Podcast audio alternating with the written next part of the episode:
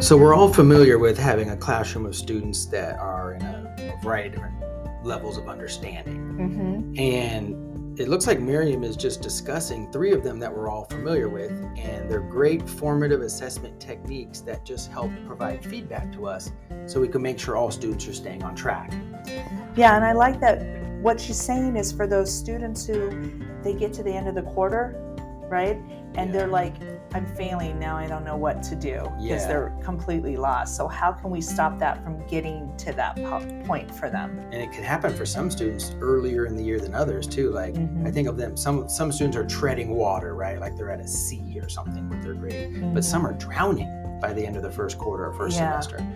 And so, one of the strategies she talks about first, we're all familiar with these three strategies, but this first one is the I do, we do, you do approach to instruction. Mhm. Okay. Also known like the gradual release. Yeah. And it- what I loved about this quick read was we're all familiar with I do. Yep. We all do the I do. Does That's the easy do? part Yeah. for teachers, right? Yeah, we Let have me the show you. We have the content knowledge and we show them what to do. And then we're all familiar with the last piece, the, the you do. Yeah. It's probably the easiest. I want you to do problem number five. yeah, right? And- but she talks specifically about the we do and just how important, how valuable, how critical this we do part is.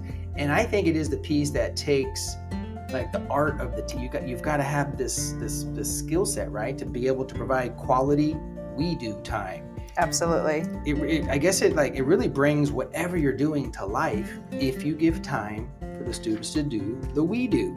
And a lot of teachers, that's the part they skip when they feel like they're short of time.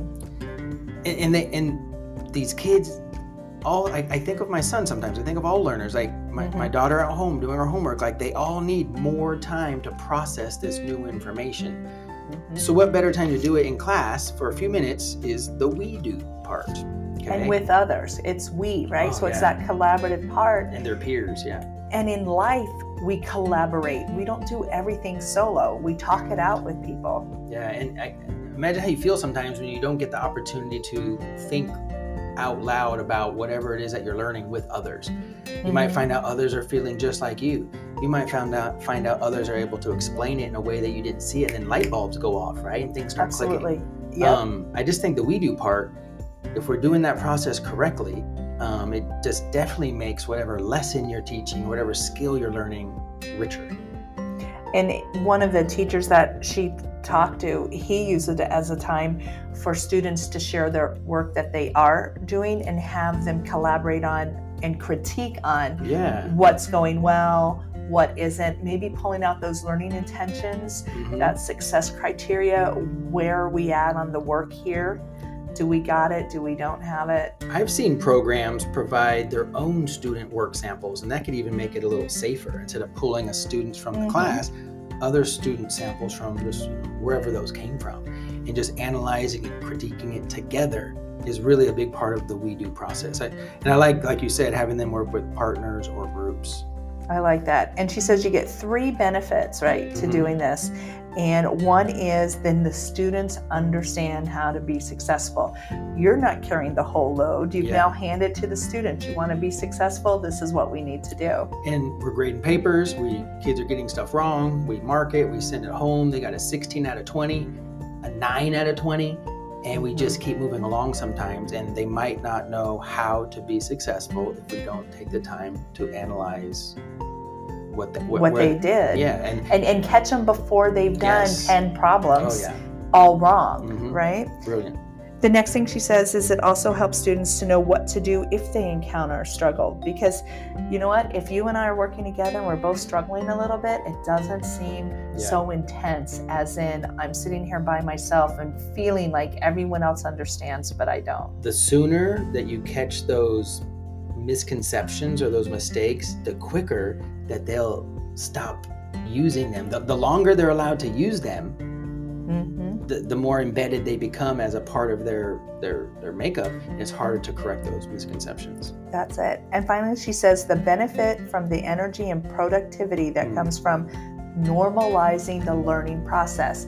Remember, as we learn, we're not perfect the first time we try it. Yeah. So we're normalizing the, I don't know if I get this yet. Let me try this out. the Let struggle, me yeah, attempt the this. perseverance part. Love it. That's it. it.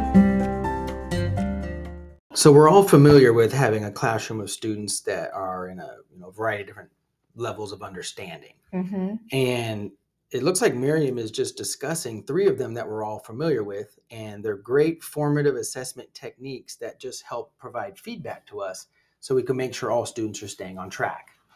Yeah, and I like that. What she's saying is for those students who they get to the end of the quarter, right? And they're like, I'm failing now. I don't know what to do because Yeah. they're completely lost. So, how can we stop that from getting to that po- point for them? and it can happen for some students earlier in the year than others too. Like I Mhm, think of them, some some students are treading water, right? Like they're at a C or something with their grades, but mhm. some are drowning by the end of the first quarter or first Yeah. semester. And so one of the strategies she talks about first, we're all familiar with these three strategies, but this first one is the I do, we do, you do approach to instruction. Mhm. Okay. Also known like the gradual release. Yeah. Mm-hmm. And it- what I loved about this quick read was we're all familiar with I do.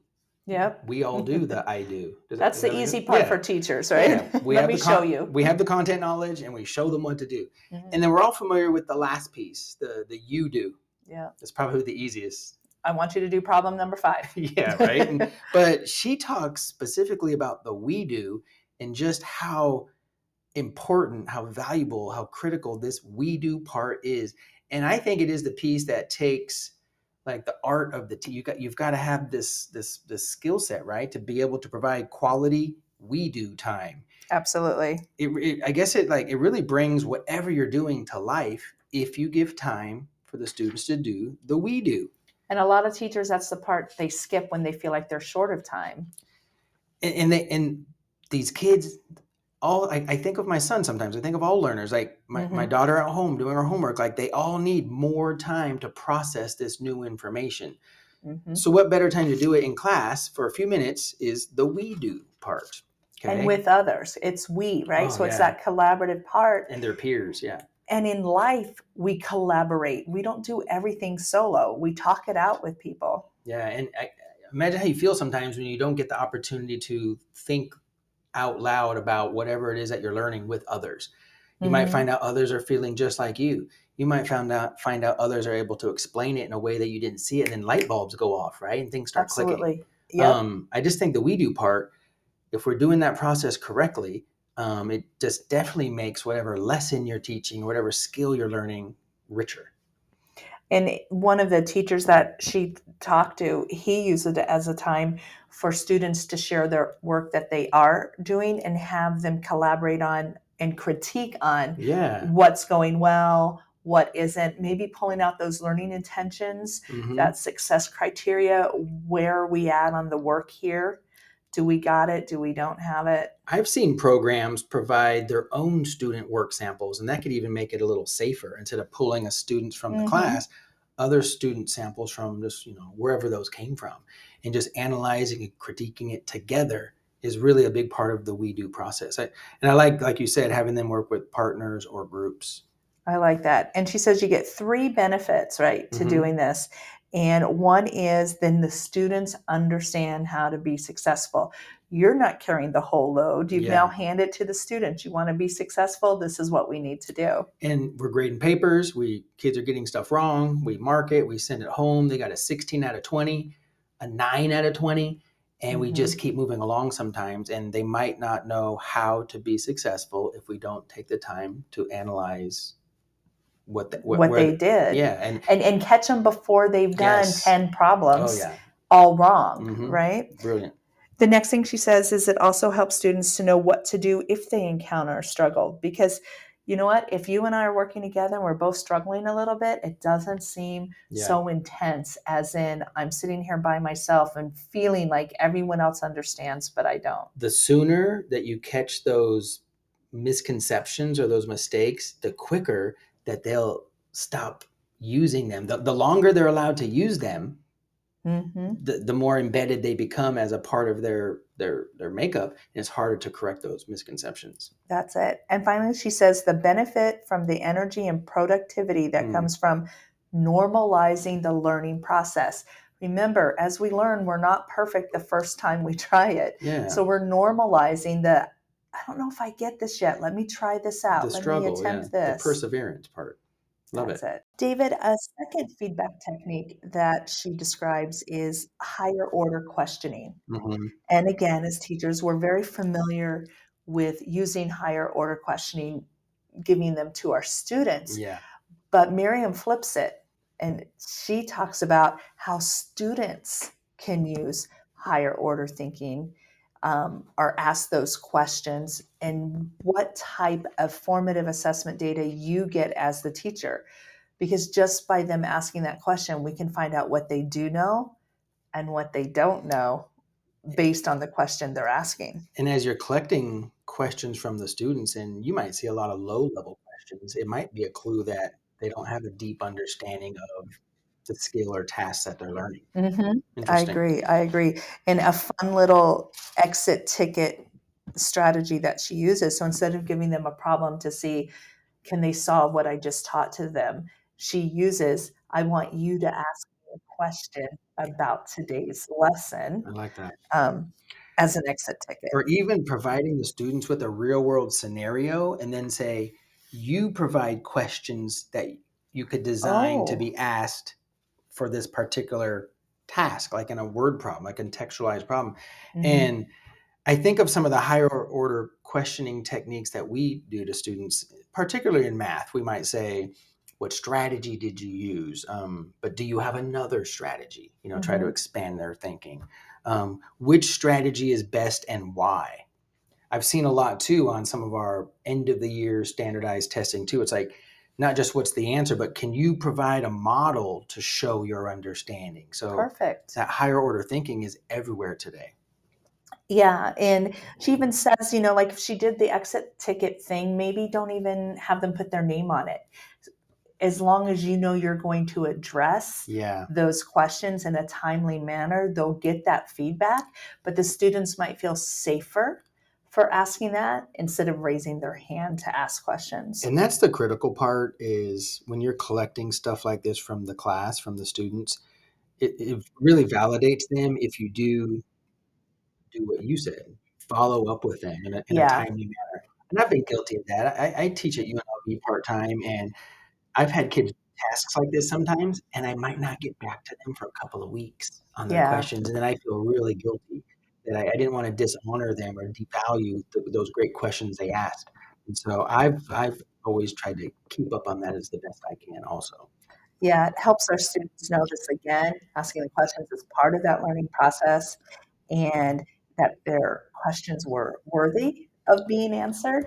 They, they weren't the dumb questions as uh, we sometimes think we ask. now earlier you and I were chatting before we started recording, and you mentioned Mhm. something about hot. What was that? Yeah, so at at my school, we always, instead of calling it a higher order thinking, we call it the hot question, H O T, of the day, right? I like and that. so we always put that up um, as a question for the end of the lesson or something for students to ask. That might be kind of fun. Just talking to you now, going, what if the students came up with those questions like so that that you could throw that up there? What are the hot questions? I like that. Mhm. Um, I could see how this technique could really address concerns and issues that students or the, the class can have before they snowball into something bigger at the end of a quarter, at the end of the semester. Yeah, it kind of gives you a mini check in without them feeling overwhelmed. I like it. The third technique that Miriam discusses is she just calls it a holistic sort. Okay. And this is just taking a, a, a group of student work from the whole class and just sorting it into groups. Like, you know, where my kids are with this skill or this topic. hmm You could sort maybe two or three groups. It could be a group that met and a group that like has not yet met. And I like that. Met it or not yet it. Not yet. That's not good. yetty, not That's to get confused, Yeah. but not yet. because so many times and grades are important it, it does kind of let you know where you stand oh i have a c in this or i Mhm. failed this or i got an a it tells you where you stand but if we actually sorted into groups and looked at those groups and dug a little deeper i think that that in, and give students that feedback i think that could really help them going forward And I think that's the key is the feedback because when a student gets a grade, they feel like it's final. Like Sometimes it is. I yeah, didn't yeah. get it. I gotta see. And I love that you say sometimes it is because as teachers, we don't always follow up once we get to the grading process because we, we're moving on Yeah. to the next one. Yeah. So this strategy that she was talking about, she she made this comment that you need to think about your assignment and go, is this assignment worth the grade or is it the value is in the feedback that Yeah. not only myself but my students will get before we get to the high stakes grade. And you can do this in all content areas, of course. But I'm Mhm. thinking math, and I'm Uh, thinking yep. like my son or daughter comes home with a paper that got a 17 out of 20. Hey, Uh-huh. good job! You got a solid B. But as the teacher, I like I'll go look at the three that they got wrong sometimes, and then I'll see something. I'm like, oh my gosh, do you notice what happened here with these three, Aubrey or Parker?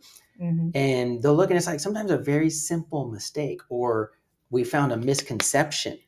Yep. So I like analyzing student work samples to help me guide them to correcting any of those mistakes or misconceptions. And that's what I liked about this this strategy, this technique, right? Mhm. It's quick and easy. Met it, not yet it, right? yeah, And the not yet it, what I am, I'm thinking about a particular strategy or a particular concept. Yeah. Are they there yet? And then once I have that, what's the pattern I'm seeing from the group? So I can give that feedback right away in what I'm teaching instead of waiting to a test and go, wow, no one understood how to find the value of X. and if students are getting this feedback on a consistent basis, I mean, it's only going to help them improve when they do get to those higher stakes opportunities, those higher stake assessments or tests. That's it. All righty. So as we come to the end of this article, I want us to think back at the beginning when we are talking about those students who come to us and they go, Mr. Jansen, I'm failing. How do I bring my grade up? Imagine how you could help them if you used any of these feedback strategies. Yeah. And they were all easily implemented with Yeah. everything else we have on our plate, We're right? familiar with all of them. We're already doing I do, we do, you do. We're just not focusing on the we do. We could just start focusing a little bit more on that section. I, I've never thought about the we do part as like it's effective feedback for them.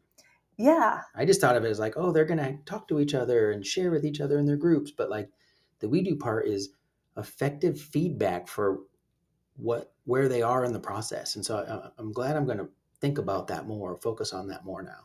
Are using their questions that they ask you as feedback for both of you because it's telling you a lot not only what they knew but what they didn't know And we want them to take ownership of that so they know how to be successful as they continue that momentum of just going through the school year and hitting the quarters and the semesters and the grades and all of that that stress that could come with that whether they're failing struggling or succeeding we just want them to feel like they're on the right path yeah and i like she said you know if we use these feedback strategies students will be less likely to get bogged down in a sense of failure Absolutely. because they will know how to take that feedback yeah. and use it for good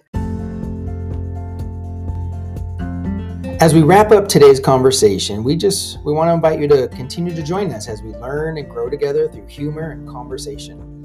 And remember, wherever you are, math happens. happens.